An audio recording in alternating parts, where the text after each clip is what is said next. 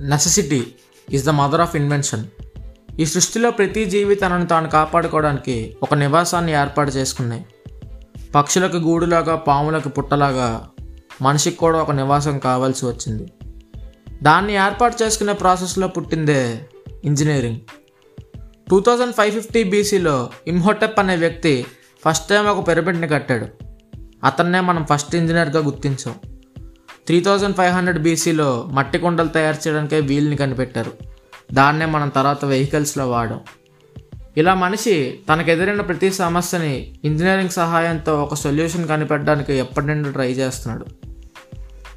Sir Arthur Cotton Dowleswaram barrage eighteen ఫిఫ్టీలో కట్టాడు.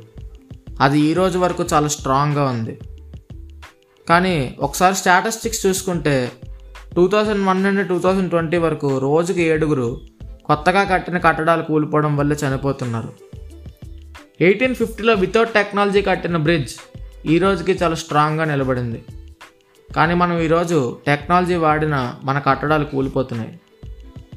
దీనికి కారణం మన ఇంజనీర్స్కి ప్రాపర్ విజన్ లేకపోవడం. ఇండియాలో సంవత్సరానికి ముప్పై లక్షల మంది ఇంజనీరింగ్ గ్రాడ్యుయేట్స్ బయటకు వస్తున్నారు.